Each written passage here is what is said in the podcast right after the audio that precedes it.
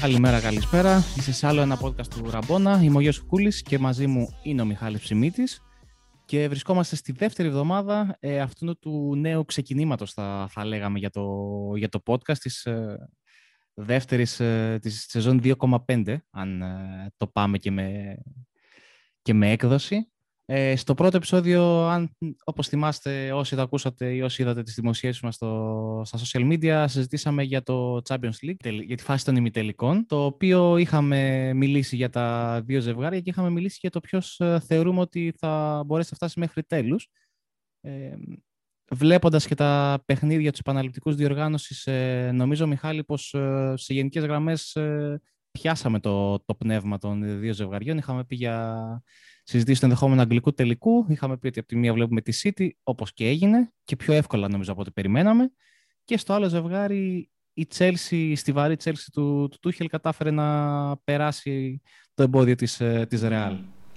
Ναι, για τη Manchester City η αλήθεια ήταν ότι οι πιθανότητες ήταν περισσότερες ειδικά από τη στιγμή που ανακοινώθηκε και η αποσία του Εμπαπέ που ναι μεν ταξίδεψε στο Manchester αλλά δεν τον είδαμε να παίζει ποτέ ε, η, η Παρή δεν ήταν κιόλας πνευματικά έτοιμη όπως ε, φάνηκε για μια μεγάλη ανατροπή. Και έτσι η Manchester City για πρώτη φορά στην ιστορία της θα βρεθεί στον τελικό του Champions League. Στο άλλο ζευγάρι να σου πω την αλήθεια δεν περίμενα τη Real να παίξει τόσο χάλια. Παίζει να ήταν η χειρότερη εμφάνιση μέσα στο 2021 και την καράτσε στο χειρότερο δυνατό παιχνίδι. Έτσι πάμε σε έναν ε, αγγλικό τελικό ε, για κάτι μου ψιλομίζερο. Δηλαδή από δύο ομάδες ε, που δεν έχουν πώς να πω, παραδοσιακό κοινό εκτός ε, Αγγλίας Μίζερο για μας ουδέτερους δηλαδή. Πιστεύω ότι αν κρίνουμε και από το χθεσινό παιχνίδι που okay, δεν είναι και το πιο αντιπροσωπευτικό με το τι κατέβασε ο, ο Πεπ ε, θα έχει ενδιαφέρον αγωνιστικά. Μπορεί να μην έχει για τον ε, μέσο Ευρωπαίο παδό, αν και η City τελευταία έχει πάρα πολύ, έχει, κερδίζει κόσμο, μιας και είναι από τις καλύτερες ομάδες στην Ευρώπη, αλλά αν το δούμε αγωνιστικά, νομίζω θα έχει ενδιαφέρον. Ναι, αγωνιστικά σίγουρα. Γιατί ήταν όντως οι δύο ομάδες που βρεθήκαν στην καλύτερη φόρμα αυτή την άνοιξη, όπως δείχνει και η πορεία τους στο αγγλικό πρωτάθλημα, ειδικά η Chelsea από τη μέρα που άλλαξε προπονητή έχει μεταμορφωθεί. Αλλά σίγουρα πιστεύω ότι οι μπλε δεν είχαν, ξέρεις, οριοθετήσει για φέτος να βρεθούν στον τελικό, δεν το είχαν σαν στόχο. Απ' την άλλη για τη City είναι ο στόχος ε, κάθε χρόνο. Ε, και νομίζω ότι αν κάνουμε μια πρόβλεψη περίπου τρεις εβδομάδες πριν τον τελικό, εγώ θα σου πω θα τον καταφέρει. Ε, okay, μπορεί η Chelsea να είναι πολύ φορμαρισμένη, αλλά έφτασε μάλλον η, το πλήρωμα του χρόνου. Έφτασε η ώρα του Πέπ. Ε, ναι. Και πάνω σε αυτό, στα ίδια περίπου, στο ίδιο περίπου μήκος κύματος με εμάς, ήταν και η ψηφοφορία που είχαμε βάλει στη σελίδα του, του Ραμπόνα. Κάτι το οποίο προσπαθούμε να κάνουμε για να συνδέσουμε όσα λέμε στα podcast ε, και με, τις, ε, με τη σελίδα μας στο, στο Facebook, που είναι μεγαλύτερη δραστηριότητά μας. Ε, εκεί είπαμε, ρωτήσαμε τον κόσμο για την γνώμη του για το ποιο θεωρεί ότι θα φτάσει μέχρι τέλους και στην πρώτη θέση ήταν η City, στη δεύτερη η Chelsea. Δηλαδή δύο φιναλίστ. Αλλά σήμερα ε, θα πάμε σε κάτι εντελώς ε, διαφορετικό ξεφεύγοντας ε, λίγο από τα αγωνιστικά παρόλο που η χρονιά δεν έχει ολοκληρωθεί ακόμα και θα πιάσουμε το αγαπημένο φετίχ κάθε φίλαθλου που δεν είναι άλλο από τις μεταγραφές. Και όχι όποιες και όποιες μεταγραφές, αλλά αυτές οι οποίες θα καθορίσουν το μέλλον του ευρωπαϊκού ποδοσφαίρου, του αθλήματος ε, γενικότερα πιστεύω Γιώργο. Το νέο, το νέο δίπολο. ουσιαστικά. Ναι, το νέο δίπολο μετά τους ε, Κριστιανό Ρονάλντο και Λιονέλ Μέση ή αντίστροφα, όπως προτιμάτε, αναλόγως ποιον ε, στηρίζεται, το οποίο δείχνει ότι θα είναι ο Κίλιαν Εμπαπέ και ο Έλινγκ Χάλαντ.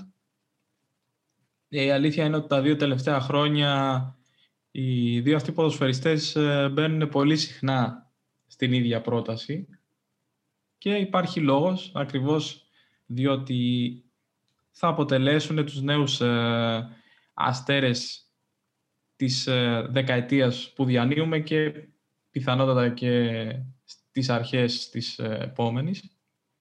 Θα έχουν άραγε τόσο, τόσο μεγάλη διάρκεια όσο η προκάτοχή τους, αν δεχτούμε ότι όντως θα είναι οι δύο νέοι αστέρες. Γιατί είδαμε ότι το Κριστιανό Μέση, Μέση Κριστιανό, κλείνει κοντά 15 χρόνια, 16, που είναι στη, στην πρώτη γραμμή. Μπορεί και να λέω και λιγότερο και από ότι είναι όντως.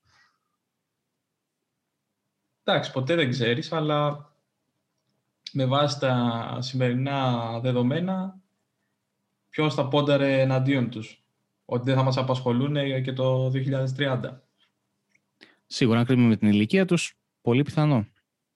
Εμείς αυτό που προσπαθήσαμε να κάνουμε ε, όταν φτιάχναμε τη σκαλέτα αυτής της εκπομπής ήταν να μπούμε και εμείς στον ε, χορό των ε, προβλέψεων. Πού θα πάει ο Εμπαπέ, πού θα συνεχίσει την καριέρα του ο Χάλαν. Το οποίο, ξέρεις, πολλές φορές ακροβατείς σε μια γραμμή μέσα στην πραγματικότητα και τον αστικό μύθο, αναλόγως και ποια media επιλέγεις να διαβάζεις, ε, διότι για παράδειγμα αυτοί οι παίκτες κάθε μέρα κλείνουν ε, και σε μια διαφορετική ομάδα για κάποια media. Και ειδικά στην περίπτωση του Erling Haaland. Ε, με τον ατζέτη που έχει, εντάξει, δεν είναι και παράλογο και, δεν, και ο ίδιος εντωμεταξύ το προκάλεσε, καθώς ε, προσφάτως συναντήθηκε με τη μισή Ευρώπη. Αλλά δεν θα ξεκινήσουμε με τον Νορβηγό. Θα ξεκινήσουμε πρώτα με τον Κίλιαν Εμπαβέ, διότι αυτές τις ημέρες ήταν πιο αισθητή, ας πούμε, η, παρουσία του με την ε, παρουσία της Παρή στον ημιτελικό του Champions League και με την ανανέωση του Neymar, η οποία ίσως παίξει ρόλο και στο τι θα κάνει ο Εμπαπέ στο μέλλον. Ο Κίλιαν Εμπαπέ Λοτέν, λοιπόν, γεννημένος στο Παρίσι το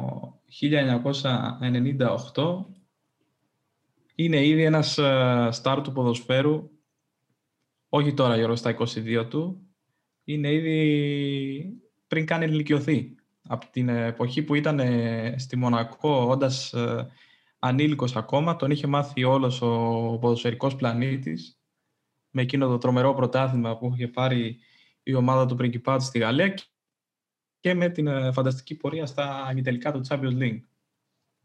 Έγινε φανερό πολύ γρήγορα ότι δεν θα, το ταλέντο του δεν θα χωρούσε στην συγκεκριμένη ομάδα και εμφανίστηκαν τα πετροδόλαρα της ε, Παρή πολύ γρήγορα.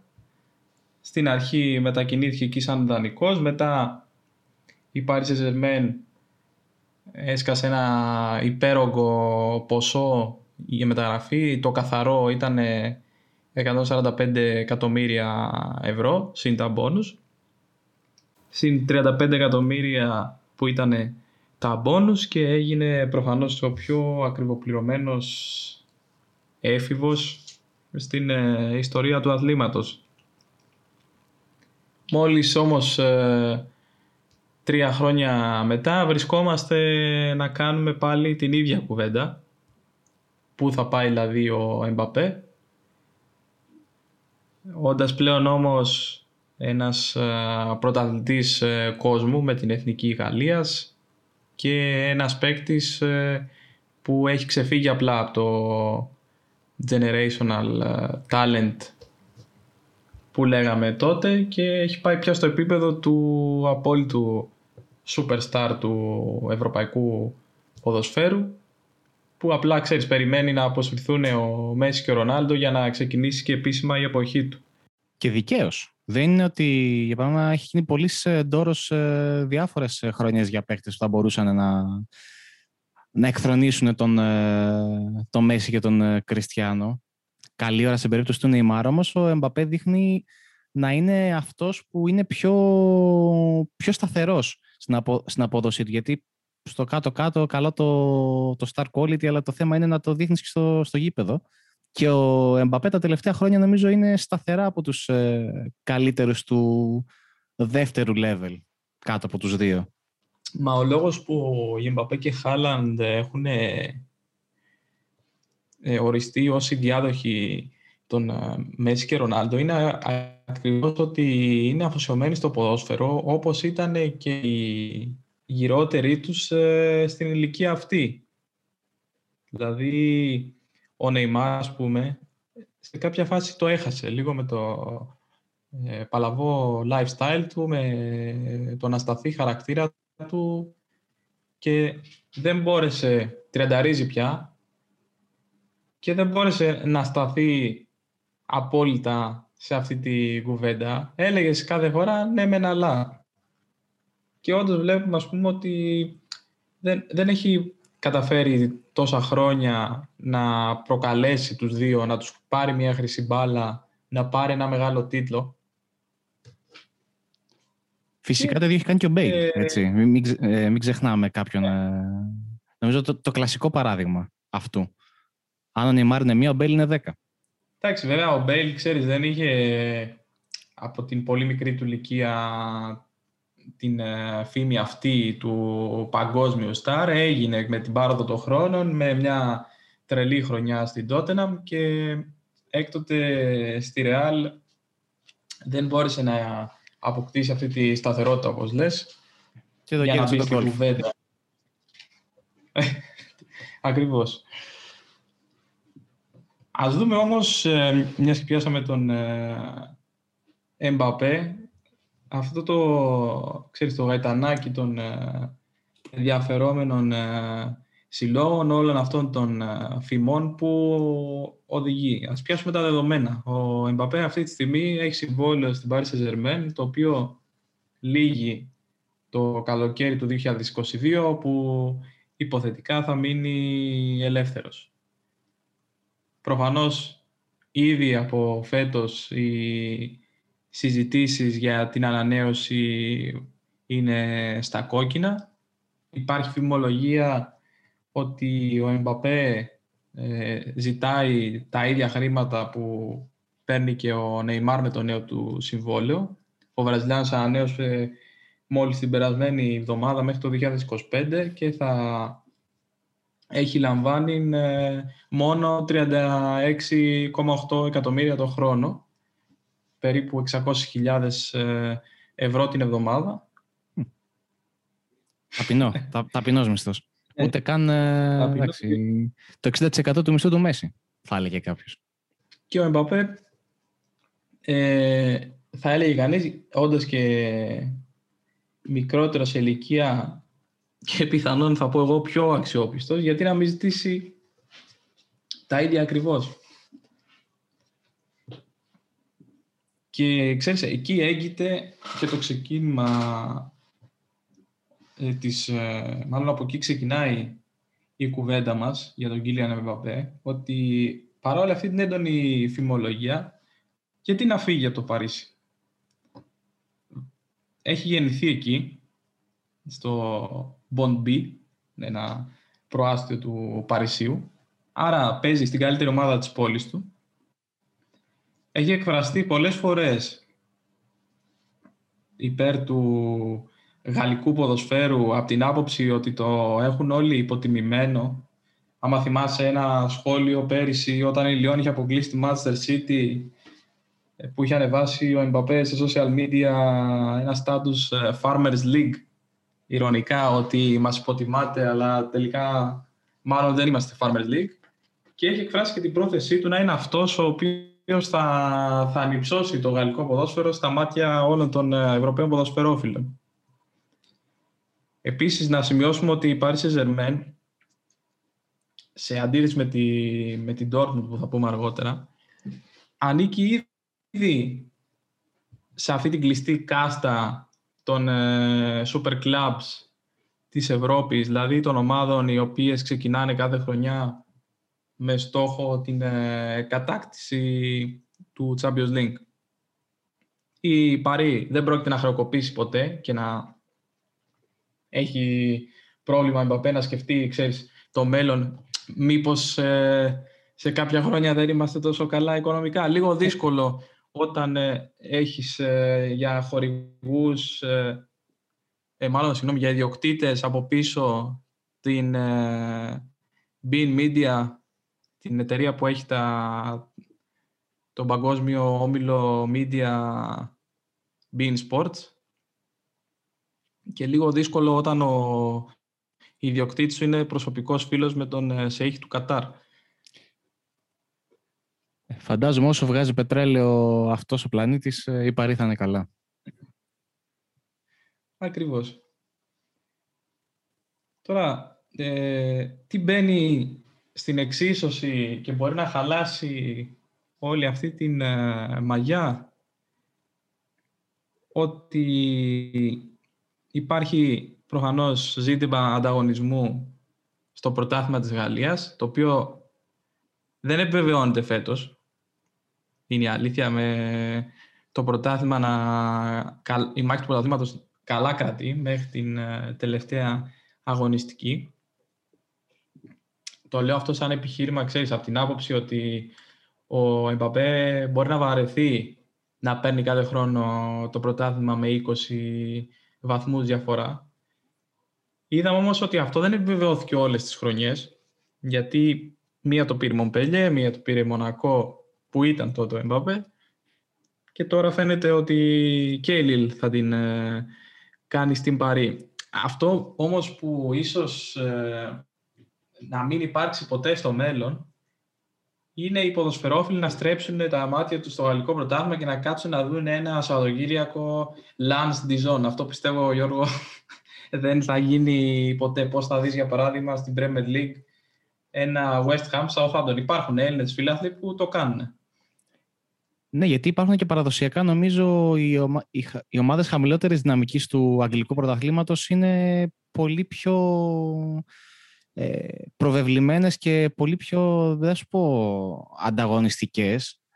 Θα σου πω ότι σαν οντότητες, ρε παιδί μου, σέβεται πολύ περισσότερο μέσος ε, ποδοσφαιρόφιλος ε, και μπορεί και να τις υποστηρίζει κιόλας. Δηλαδή βλέπουμε πάρα πολύ κόσμο ε, να υποστηρίζει μια μες, μεσαία ή χαμηλή δυναμικότητα ομάδα στην Αγγλία παρά στην Γαλλία. Και στην Ισπανία όμως, αλλά εκεί εντάξει είναι άλλοι παράγοντες του, της κορυφής που νομίζω δεν επιτρέπουν να, να γίνει μια ευθεία σύγκριση γαλλικού και ισπανικού πρωταθλήματος. Κοίτα, όταν είχε πάει ο Νεϊμάρ στην ε, Παρί, ε, θυμάμαι μια ανάλυση από τον ε, Θέμη τον Καίσαρη, ο οποίος έλεγε για τον Neymar, οκ, okay, πήγε είσαι ο πιο ακριβοπληρωμένος, πιο ακριβή μεταγραφή στο ποδόσφαιρο. Όμως πλέον δεν σε παρακολουθεί ο μέσος Ευρωπαίος Φιλάδος μία κάθε εβδομάδα. Εσύ μπορεί να βάλεις ε, τέσσερα γκολ ε, και ξέρω εγώ τα δύο να είναι ψαλίδια, το ένα με ραμπόνα και το άλλο βολ πλανέ. Ναι, αλλά το έβαλες με τη Λάνς, το έβαλες με την Dijon ποιος νοιάζεται. Δεν, δεν θα κάτσει να, να ψάξει τα highlights της League One. Εκεί είναι αλήθεια αυτό. Επομένως, αν αυτά ενδιαφέρουν, αν αυτά ας πούμε ενδιαφέρουν τον Εμπαπέ ώστε να έχει, ξέρεις, μεγαλύτερη προβολή, θα μπουν για αυτά στην ε, ζυγαριά. Από εκεί και πέρα όμως, όπως διάβαζα στο Twitter αυτή την ε, εβδομάδα, το γαλλικό πρωτάθλημα μοιάζει με ένα πρωτάθλημα high level uh, σκοτσέζικο και η Παρή είναι μια high level Celtic ή Rangers για την uh, Γαλλία. Βέβαια εκεί μπαίνει το προφίλ του Εμπαπέ. Ένας uh, άνθρωπος με χαμηλό προφίλ, συγκριτικά με το μέγεθός του σαν ποδοσφαιριστής. Δεν τον έχουμε δει, η αλήθεια είναι, ξέρεις, στα κοσμικά νέα να μας απασχολεί με το, ποια, το πιο hot μοντέλο βγήκε αυτή την εβδομάδα ή σε ποιο πάρτι πήγε. Αν και η παρέα με τον Neymar τον έχει χαλάσει λίγο. Αλλά γενικά βλέπουμε έναν ήσυχο παίκτη που ασχολείται με το να βελτιώνεται συνεχώς ε, στο ποδόσφαιρο. Ένας παίκτης ε, ο οποίος όπως είπαμε και πριν έχει δηλώσει αρκετές φορές ότι θα ήθελε να βοηθήσει να ανέβει η εικόνα του γαλλικού πρωταθλήματος. Άρα ε, γιατί να φύγει. Κάποιος θα πει ότι μπορεί σύντομα να τεθεί ζήτημα του νούμερο ένα στο Παρίσι ανάμεσα σε αυτόν και στον Νεϊμάρ. Πιστεύω ότι αν ήταν να έχει συμβεί αυτό θα έχει συμβεί τα προηγούμενα χρόνια που ήταν και οι δύο πιο ανώριμοι. Ως προς αυτό εγώ βλέπω έναν Νεϊμάρ πιο όριμο τον τελευταίο, τα τελευταία δύο χρόνια, πιο ομαδικό. Για τον Εμπαπέ έχει αναφέρει ότι είναι ο μικρός αδερφός του. Άρα η συνύπαρξη μοιάζει να είναι αρμονική ως τώρα. Και ε, προφανώς όταν έχεις δύο παικταράδες αυξάνονται και οι πιθανότητες να παίρνεις ε, περισσότερους τίτλους. Άρα ο Εμπαπέ ίσως σκέφτεται στο μυαλό του πού θα βρω καλύτερο συμπαραστάτη στην επίθεση από τον Νεϊμάρ. Νομίζω γενικά ότι η Παρή έχει καταφέρει τουλάχιστον επιθετικά να, να χτίσει ένα ε, θα λέγαμε ένα περιβάλλον στο οποίο μπορεί να, να, να λάμψει και να, και να αποδώσει και ο, και ο Εμπαπέ και να πάρει και τίτλους.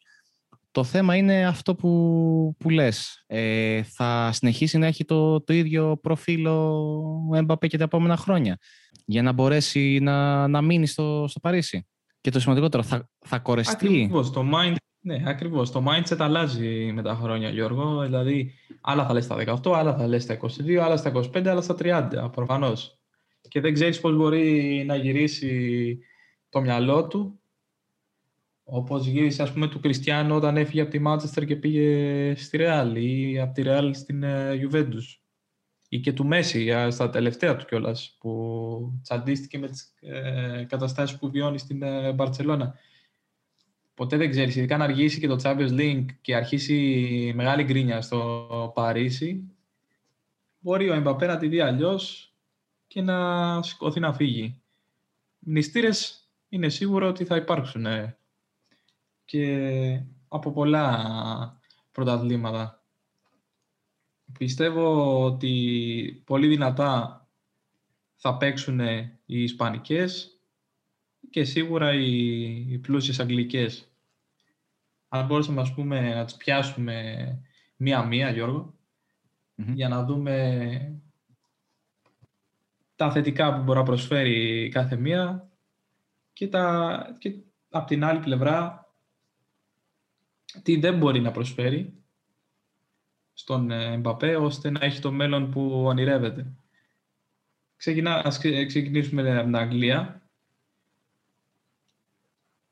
Μιλάμε πάντα έτσι για ομάδες Super Club οι οποίες ξεκινάνε με πολύ υψηλούς στόχους ε, την κατάκτηση του πρωταθλήματός τους και ευρωπαϊκών τίτλων.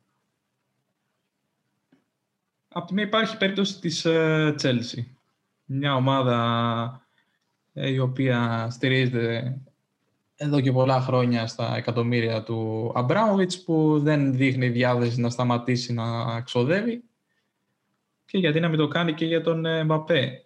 Άλλωστε, ε, ο Εμπαπέ, δεν ξέρω αν τη γνωρίζουν πολύ αυτή την ιστορία, μόλις στα 11 του χρόνια έχει δοκιμαστεί στις ακαδημίες της Chelsea και υπάρχει και φωτογραφία με τη φανέλα της ομάδας.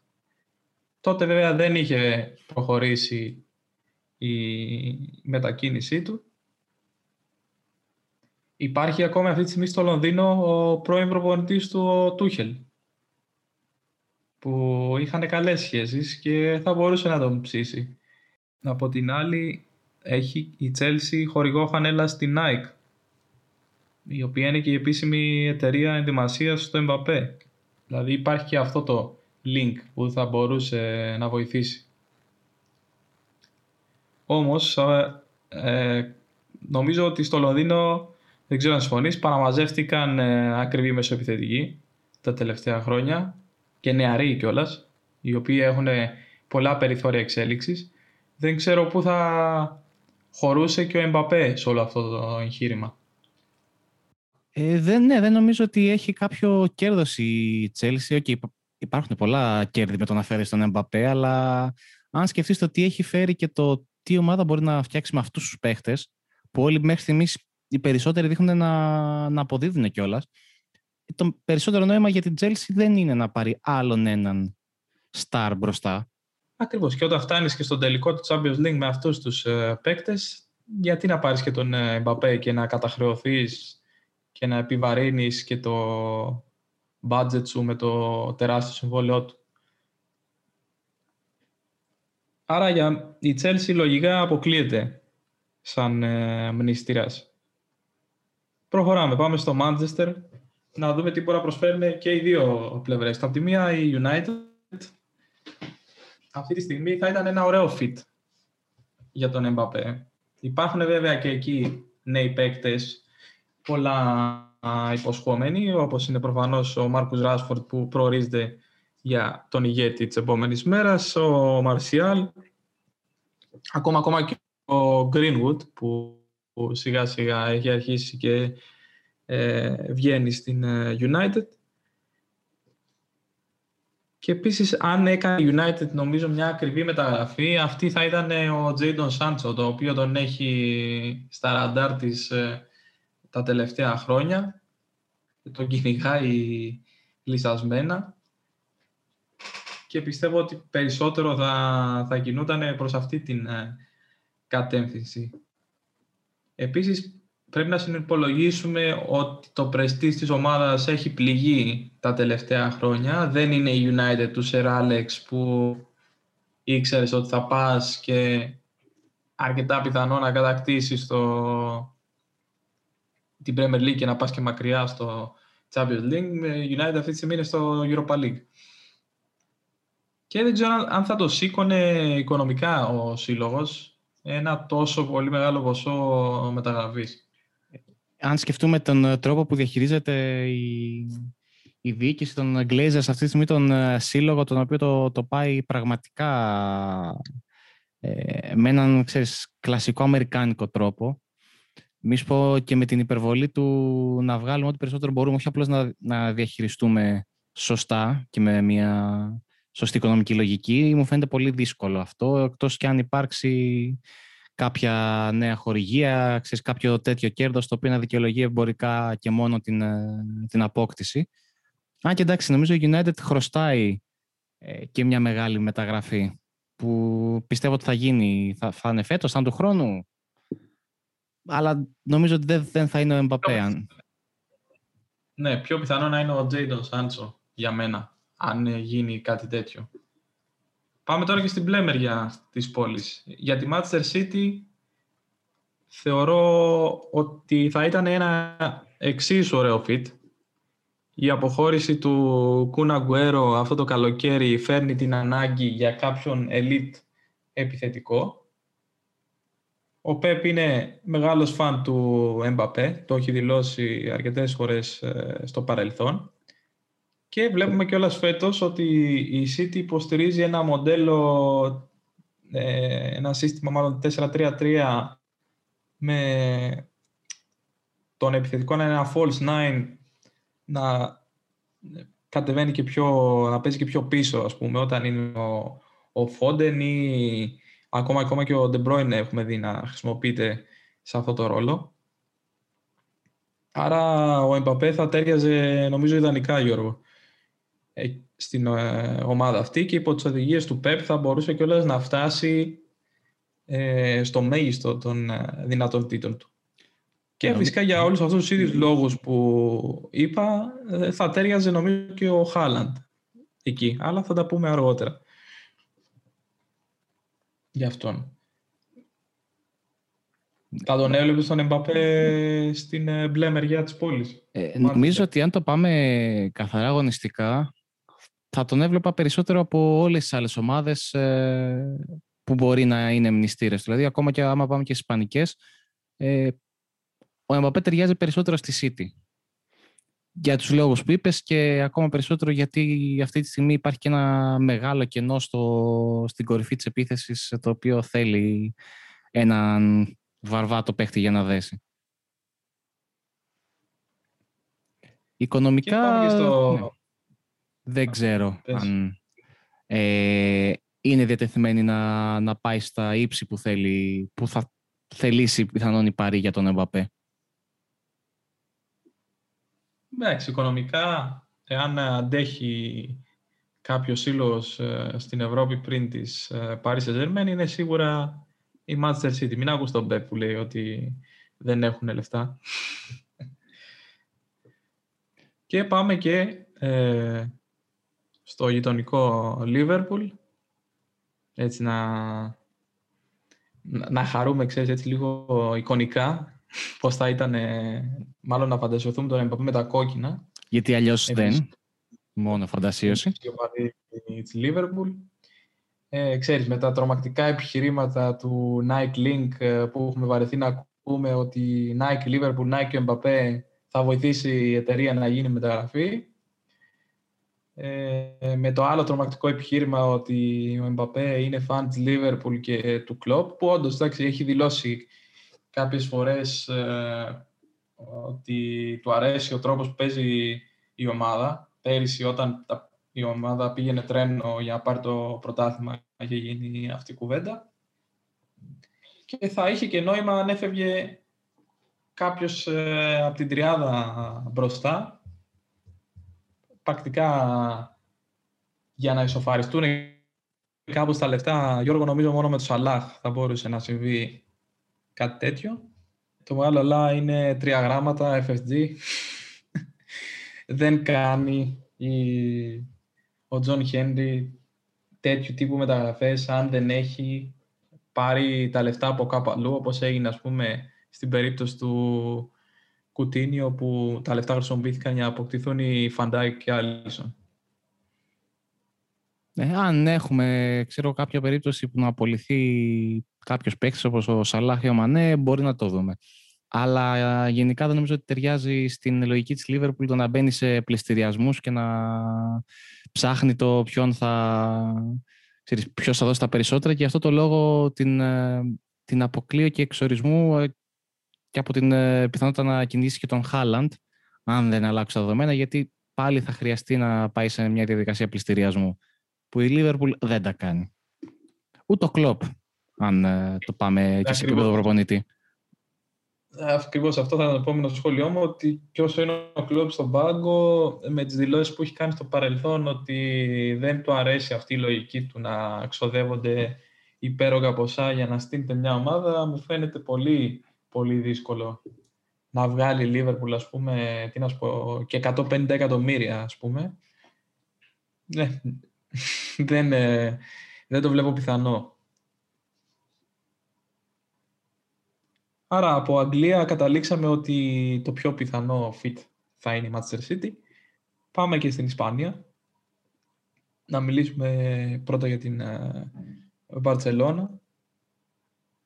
Θα μπορούσε ο Εμπαπέ να είναι ο διάδοχος του Λιονέλ Μέση όταν ε, ο Αργεντίνος πάρει την απόβαση να αποχωρήσει από την Βαρκελόνη; Ε, νομίζω μόνο τότε. Ε, αν το πάμε και με βάση το, το συμβόλαιό του, η Μπαρτσελώνα ειδικά δεν μπορεί να το κρατήσει με τίποτα. Να έχει ε, τα 60 εκατομμύρια του Μέση, πόσα θα είναι το επόμενο συμβόλαιο αν ε, ε ανανεώσει το οτιδήποτε και να έχει και άλλα 30-40 εκατομμύρια από τον Εμπαπέ το, το χρόνο.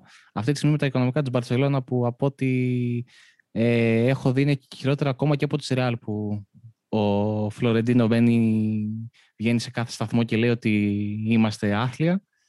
Ε, και αν δεις νομίζω και το ρόστερ της Μπαρτσελώνα γενικά, τα συμβόλαια ακόμα και ας μην έχει τη, την κλάση των παικτών που είχε άλλες χρονιές, είναι πάλι αρκετά υψηλά. Είναι δύσκολα. Ε, μόνο και μόνο οικονομικά αγωνιστικά θα σου πω και okay, φέρ τον και άμα τον έφερνες και τώρα μια χαρά θα ταιριάζει. Ποιος δεν θέλει να έχει δίπλα τον, ε, τον Μέση, ξέρω εγώ, δεν θα ήθελε και ο Μέση να έχει δίπλα τον Εμπαπέ αντίστοιχα.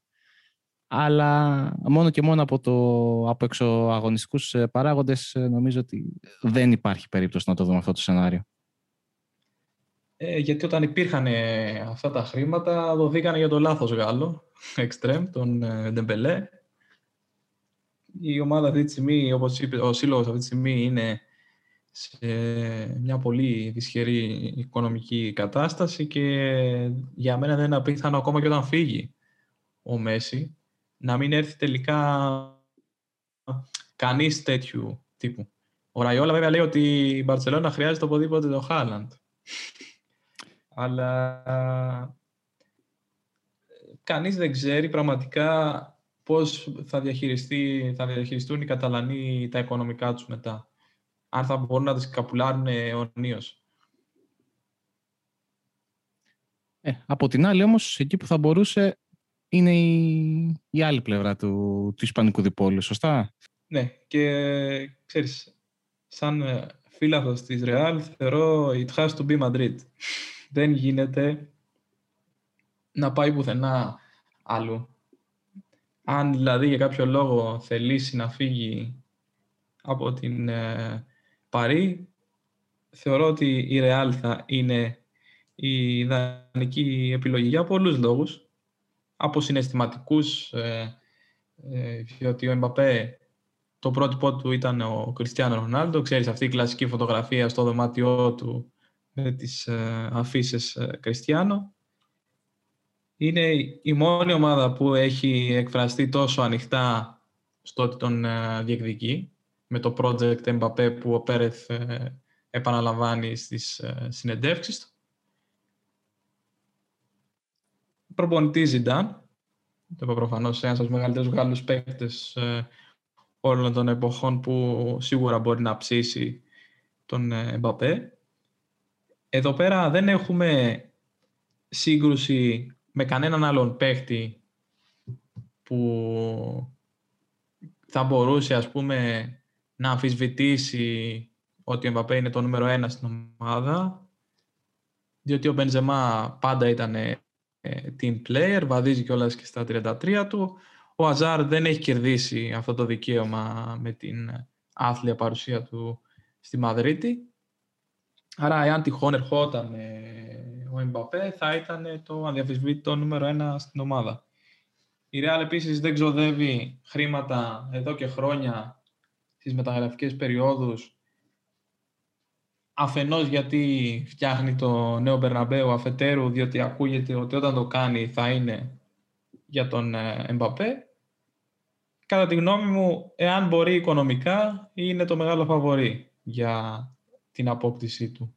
Για φέτος η αλήθεια είναι πως φαίνεται δύσκολο, αλλά του χρόνου με το συμβόλαιο του Εμπαπέ να τελειώνει, δεν είναι απίθανο η Real να κάνει την κίνησή της. Επομένως, ε, καταλήγουμε στο ότι ναι μεν η Real φαντάζει ως το, το καλύτερο fit, δεν ξέρω αν θα το λέγαμε το καλύτερο, ένα, το, το πιο λογικό μάλλον όπως τα βλέπουμε, αλλά φέτος δύσκολο να γίνει ε, κάτι. φέτος, φέτος, από ό,τι λέει ο Πέρες, οικονομικά δεν το αντέχουν οι μερέγγες, αλλά σου λέω κατά τη γνώμη μου, αν υπάρχει ένα μεγάλο φαβορή, στην περίπτωση που ο Γάλλος θέλει να φύγει από το Παρίσι, αυτό είναι η Real. Και υπάρχουν και κάποια άλλοι, έτσι, κάποια άλλοι fun fact ε, παράγοντες, όπως ότι ο Εμπαπέ ξέρει Ισπανικά, δηλαδή καταλαβαίνει. Τον έχουν πιάσει κάμερες κάποιες φορές να μιλάει με τον Neymar ε, στα Ισπανικά. Και πρόσφατα το ιστοσελίδα Goal έγραφε ότι το Εμπαπέ έχει αρχίσει και κοιτάει σπίτια στη Μαδρίτη. Τώρα μπορεί να είναι και αυτά, ξέρεις, στο, στο πλαίσιο του, του αστικού μύθου αλλά είναι μια ψηλοέγγυρη έτσι σελίδα το γκολ. Θα δούμε τι θα γίνει. Νομίζω, αν ε, με ρωτάς εμένα, ε, πιστεύω ότι ο Εμπαπέ θα κάνει πρώτα άλλη μια ανανέωση συμβολέου, ίσως παίξει 2-3 χρόνια και αν προχωρήσει θα είναι στα 20, εκεί γύρω στα 25-26. Να, θα κάνει μια, δηλαδή μια πορεία που θα θυμίζει πολύ τον, ε, το ειδωλό του, τον Κριστιανό. Και γιατί όχι να κάνει ξέρετε, το ίδιο άλμα από την ε, ε PSG να πάει στην, ε, στη Real όπως έκανε και ο, και ο Κριστιανό με το ταξίδι Μάντζεστερ Μαδρίτη. Νομίζω ότι αυτή τη στιγμή στο μυαλό μου το έχω στο πιο πιθανό σενάριο. Ναι, δεν έχεις άδικο, ε, αλλά δεν ξέρω σε αυτή την περίπτωση αν η Real μπορεί να περιμένει, διότι ο Εμπαπέ σίγουρα μπορεί να περιμένει. Οι συνθήκες είναι ιδανικές ε, στο Παρίσι, δεν έχει να φοβηθεί κάτι εκεί. Αλλά η Real, όσο δεν της βγαίνει ο Αζάρ, δεν ξέρω κατά πόσον θα μπορεί να συνεχίσει τα επόμενα χρόνια χωρίς έναν μεγάλο superstar. Το ζητάει το DNA αυτής της ομάδας. Καλά, και επειδή είναι η Real όμως και τον Χάλαντ καλή ώρα να πάρει, αν της δοθεί ευκαιρία να πάρει τον Εμπαπέ, ε, θα το κάνει. Ακόμα και αν σημαίνει ότι θα δανειστεί πάλι, γιατί όπως έχει δείξει τα τελευταία 15-16 χρόνια, ειδικά με τη δίκηση Πέρες, δεν το έχει σε πολύ να μπει και να αυξήσει το χρέος της και να, να κάνει τέτοιες κινήσεις. Είναι στο, δεν ξέρω, στο DNA της, στο DNA της Προεδρίας Πέρες.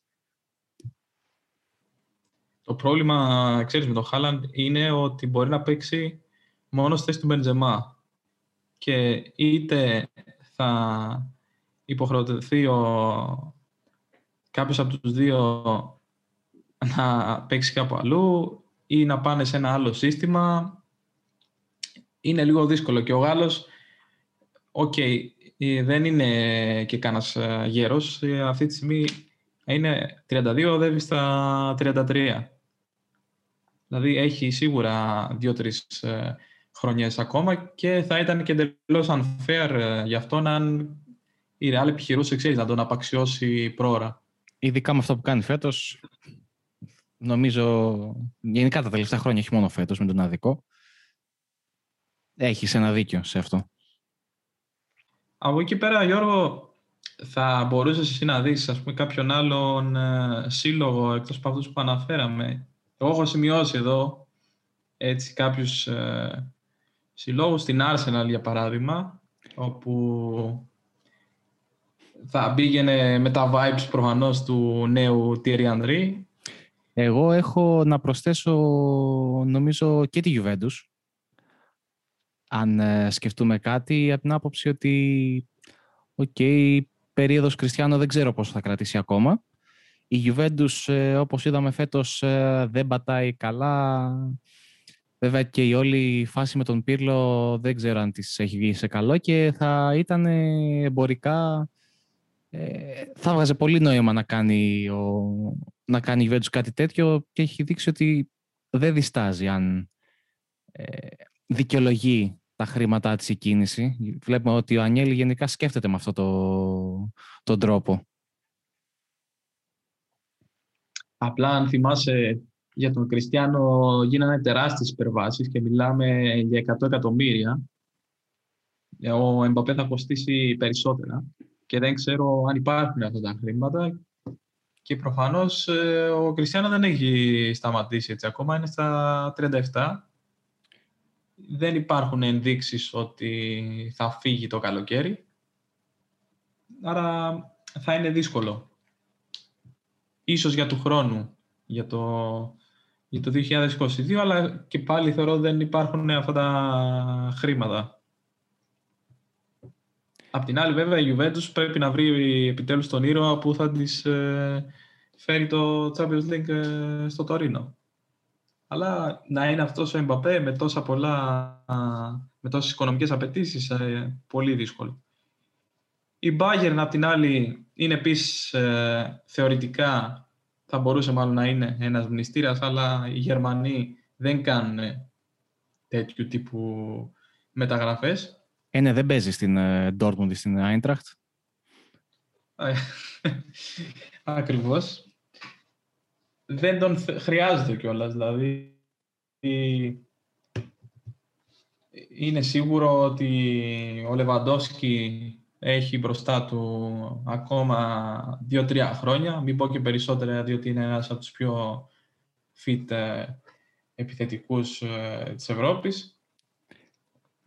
Και νομίζω ότι και αγωνιστικά, άμα δεις την Bayern, ε, ειδικά όπως υπάρχει και ο Λεβαντόσκι, δεν, δεν προτιμάει και ποτέ το να παίξει με, με δύο παίχτες ορόσημα για την επίθεση. Πάντα όποιοι είναι δίπλα στον center for είναι συνοδευτικοί, είναι σε περιφερειακό ρόλο. Είτε είναι ο Μίλλερ, είτε είναι ο Σανέ, είτε είναι ο Κόμαν, οποιοδήποτε δεν παίζουν. Ε, έχουν πάντα ένα, ένα παίχτη επίκεντρο και ο οποίος είναι ο Λεβαντόσκι. Και όπως είπες, μου φαίνεται και εμένα πάρα πολύ δύσκολο ο Λεβαντόσκι να πέσει σε απόδοση για τα επόμενα τέσσερα χρόνια, θα σου πω, με την φυσική του κατάσταση και με την έλλειψη τραυματισμών που έχει και δεν βγάζει και νόημα και από την πλευρά του Εμπαπέ. Δηλαδή να φύγεις από το γαλλικό πρωτάθλημα για να πας ε, στο γερμανικό, ούτε και αυτό είναι η επιτομή της ε, εμπορικότητας, αν και έχει ανέβει τα τελευταία χρόνια. Ε, σίγουρα είναι μία σκάλα πάνω από το γαλλικό και εμπορικά. Αλλά ούτε και η επιτομή της ανταγωνιστικότητας. Διότι και εκεί πάλι περίπατο θα κάνει με την Bayern.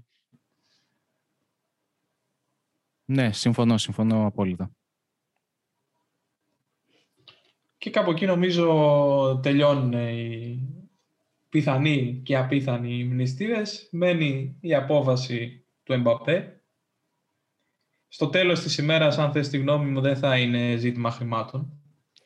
Το που θα μετακινηθεί, εννοώ του συμβολέου και των προνομίων που θα πάρει, αλλά ζήτημα οράματος. Δηλαδή, ποιο περιβάλλον μπορεί να το εξασφαλίσει απρόσκοπτα τα επόμενα χρόνια ότι θα είναι σταθερά στη διεκδίκηση των πολύ μεγάλων ε, τίτλων. Ναι, νομίζω ότι είναι μία από τις ε, περιπτώσεις ε, παιχτών που αυτοί καθορίζουν την, ε, τη μεταγραφή τους με βάση τη διάθεσή τους. Είναι από αυτούς τους παίχτες που έχουν και την ισχύ να το κάνουν.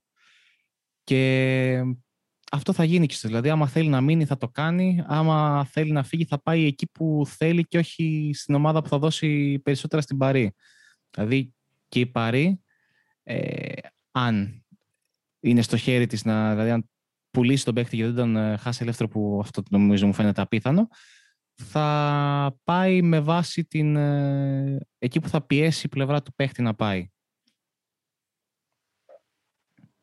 Ναι, ακριβώς. Ε, και αυτό είναι το,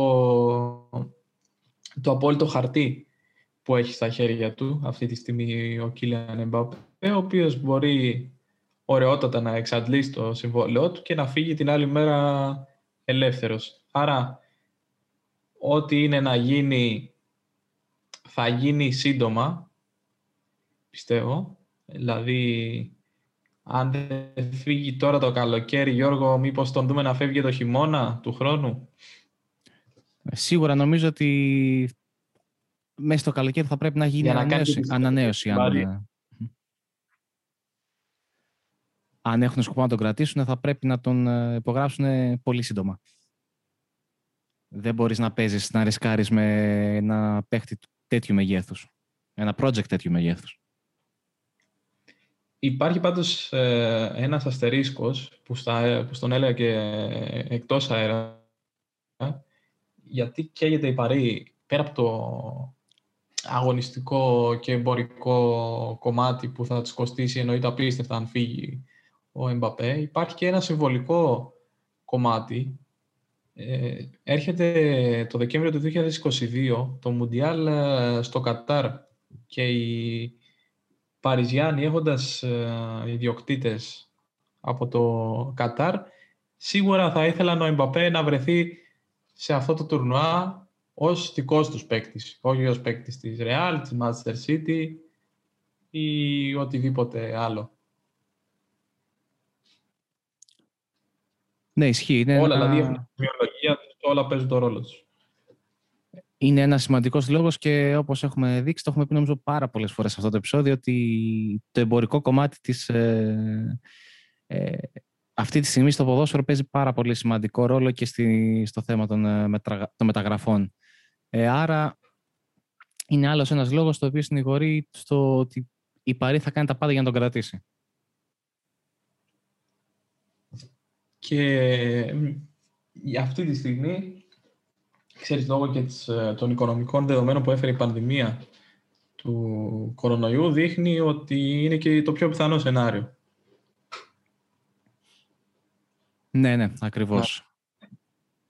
Να, να ακολουθήσει δηλαδή το, το δρόμο του Neymar, να συνεπάρξουν για κάποια χρόνια, μέχρι το 2025 λογικά, και μετά, όντας ξέρεις όριμος από όλες απόψεις και ηλικιακά πλέον, να δει εάν τον καλύπτει αυτό που έχει στο Παρίσι ή αν θέλει να ψάξει κάτι άλλο. Για να, για να κλείσουμε, να κλείσουμε, να βάλουμε ξέρεις, όλα αυτά που είπαμε σε ένα πιο προσωπικό πλαίσιο. Εσύ ως Μιχάλης, τι πιστεύεις ότι θα, θα κάνει στην καριέρα του, θα ακολουθήσει έναν δρόμο που θα μοιάζει πιο πολύ με του Κριστιανό, που λέγαμε και πριν, ή έναν δρόμο που μοιάζει με το, με το Messi, που θα είναι one-teamer, τουλάχιστον μέχρι τα, τα 30 του, ξέρω εγώ. Μην το πάμε και μέχρι το τέλος καριέρας, γιατί είναι πάρα πολύς χρόνος. Ε, είναι δύσκολο να προβλέψεις, γιατί όπως είπα νωρίτερα, το mindset ενός ε, ανθρώπου αλλάζει όσο περνάνε τα χρόνια αρκετά. Ο Εμπαπέ αλλιώς προφανώς σκεφτόταν στα 18, αλλιώς στα 22 και αλλιώς θα σκέφτεται στα 25. Η όλη η απόφασή του μάλλον πιστεύω θα κριθεί από το κατά πόσο θα έρθει κορεσμός. Και κορεσμός είτε ξέρεις από τους εύκολους τίτλους στη Γαλλία, είτε όμως και αρνητικός. Δηλαδή στο να χάνει η Παρή το Champions League τα επόμενα χρόνια και να επέλθει γκρίνια, να ξενερώσει και ο Εμπαπέ και να πάει να το διεκδικήσει κάπου αλλού. Τώρα, ε, από εκεί και πέρα, ε, θα πρέπει να ανέβει και το, το επίπεδο του πρωταθλήματος στην Γαλλία. Δηλαδή, ναι, μεν, ωραία. Καλή η Λίλ φέτος. Καλές και η Λιόν με τη Μονακό που αντέξανε μέχρι το τέλος. Αλλά δεν έχουν παίκτες ε, επίπεδου... Καλά, όχι Νεϊμάρ και Μπαπέ. Μην το πάμε σε τόσο ακραίο επίπεδο. Δεν υπάρχει κι άλλος Ντεπάι, Ενώ τη Μαρία... Ναι αν πιάσουμε το ρόστερ της ε, Παρή, ενός ε, τη Μαρία, ενός ε, Κέιλορ Νάβας, ε, δηλαδή μην πάμε στο απόλυτο κορυφαίο επίπεδο, θα χρειαστεί να έρθουν και κάποιοι τέτοιου τύπου παίκτες, ώστε να ανέβει συνολικά το γαλλικό πρωτάθλημα και να πιστεί ο Εμπαπέ ότι για ποιο λόγο να φύγω ε, και εδώ πέρα είμαστε, ανεβαίνουμε το οποίο δεν το βλέπω να γίνεται. Θα, θα σου έλεγα ότι είναι και λίγο στο χέρι, μιας και λέγαμε για το Bean Sports, το οποίο είναι κανάλι που καλύπτει το γαλλικό πρωτάθλημα και στο χέρι των, ε, του καναλιού, της διοργανώτριας αρχής, να κάνει ένα προϊόν το οποίο θα είναι και πιο θελκτικό από θέμα παρουσίασης. Δηλαδή βλέπουμε την Bundesliga, για παράδειγμα, που μπορεί, ε, αν το πάμε από θέμα επίπεδου παικτών πέρα από τις δύο-τρεις ε, κορυφαίες ομάδες να μην έχει ε, τόσο καλό επίπεδο στο middle of the pack και στις ε, χαμηλότερες δυναμικότητας ομάδες, αλλά έχει καταφέρει η Bundesliga να το χτίσει εμπορικά πολύ καλύτερα. Ε, νομίζω παίζει και μεγάλο ρόλο στο ότι έχει αποφασίσει να υιοθετήσει την, ε, και την αγγλική γλώσσα σε ένα πολύ μεγάλο ποσοστό του περιεχομένου που βγάζει προς τα έξω, κάτι που οι Γάλλοι ως ε, Γάλλοι δεν πρόκειται να κάνουν ποτέ. Ε, και εμπορικά το έχουν χειριστεί πάρα πολύ σωστά το θέμα. Ε, και με την παρουσία τους σε όλα τα, τα social media και με το τηλεοπτικό προϊόν που προσφέρουν. Θα πρέπει, θα λίγο... πρέπει να γίνει team player, δηλαδή. Πάρει με δύο λόγια αυτό. Ναι. Και θα πρέπει και η Γαλλία λίγο να, να ξεκολλήσει από αυτό το, το σοβινισμό που έχει με το οτιδήποτε εγχώριο.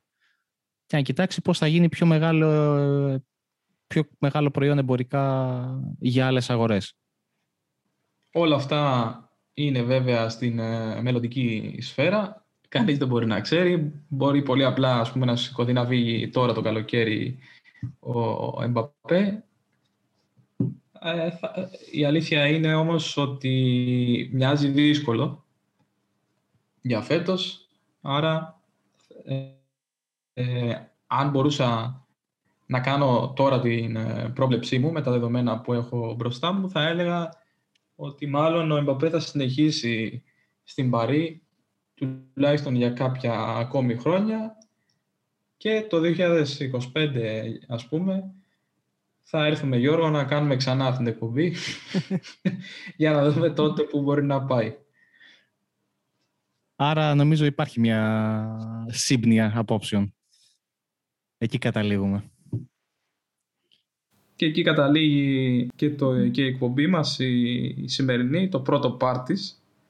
Και την επόμενη εβδομάδα θα πιάσουμε τον άλλο μεγάλο superstar, τον Erling Haaland, για να αναλύσουμε και την ε, δική του περίπτωση. Ακριβώς, φυσικά συζητώντας παράλληλα και το τι θα μας πείτε και εσείς ε, στο poll που θα βάλουμε για τον Kylian Mbappé στην, ε, στη σελίδα του Ραμπόνα στο Facebook το οποίο νομίζω μου δίνει μια πολύ καλή πάσα να κάνω μια έτσι μικρή αναφορά στο που μπορούμε να... που συναντιόμαστε διαδικτυακά το οποίο είναι φυσικά η σελίδα του Facebook που την έχω αναφέρει πόσες φορές στο σημερινό επεισόδιο είναι το Instagram είναι το Twitter, τα τρία βασικά social media και πλέον ε, αρκετά δραστήρια είναι τα ακουστικά μέσα, το Spotify, το Mixcloud ε, που μπορείτε να βρείτε το podcast του Ραμπόνα και το ε, side project του Ραμπόνα, το Podball, στο οποίο το Σάββατο που πέρασε είχαμε και το 7ο επεισόδιο με την Ιωάννα Χαμαλίδο. Και με αυτό μπορούμε σιγά σιγά να κλείνουμε το, το επεισόδιο, να σας ε, αφήσουμε ε, για αυτή τη βδομάδα και να ανανεώσουμε το ραντεβού μας για την άλλη Δευτέρα με τον Erling Haaland.